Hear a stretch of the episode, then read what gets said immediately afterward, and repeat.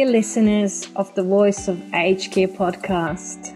I hope you've enjoyed this first season of the show, and I've thoroughly enjoyed bringing all the episodes to you and interviewing a wide range of speakers.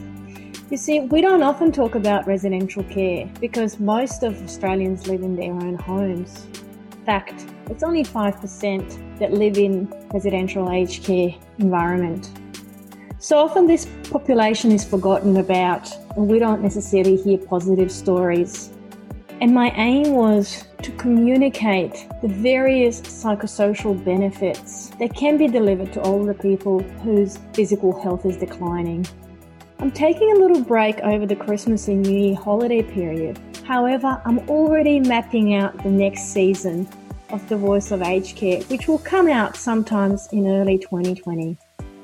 In the meantime, you can catch up on the previous episodes in your favorite podcast app and also connect with me on Facebook and Instagram using the handle wisecareau.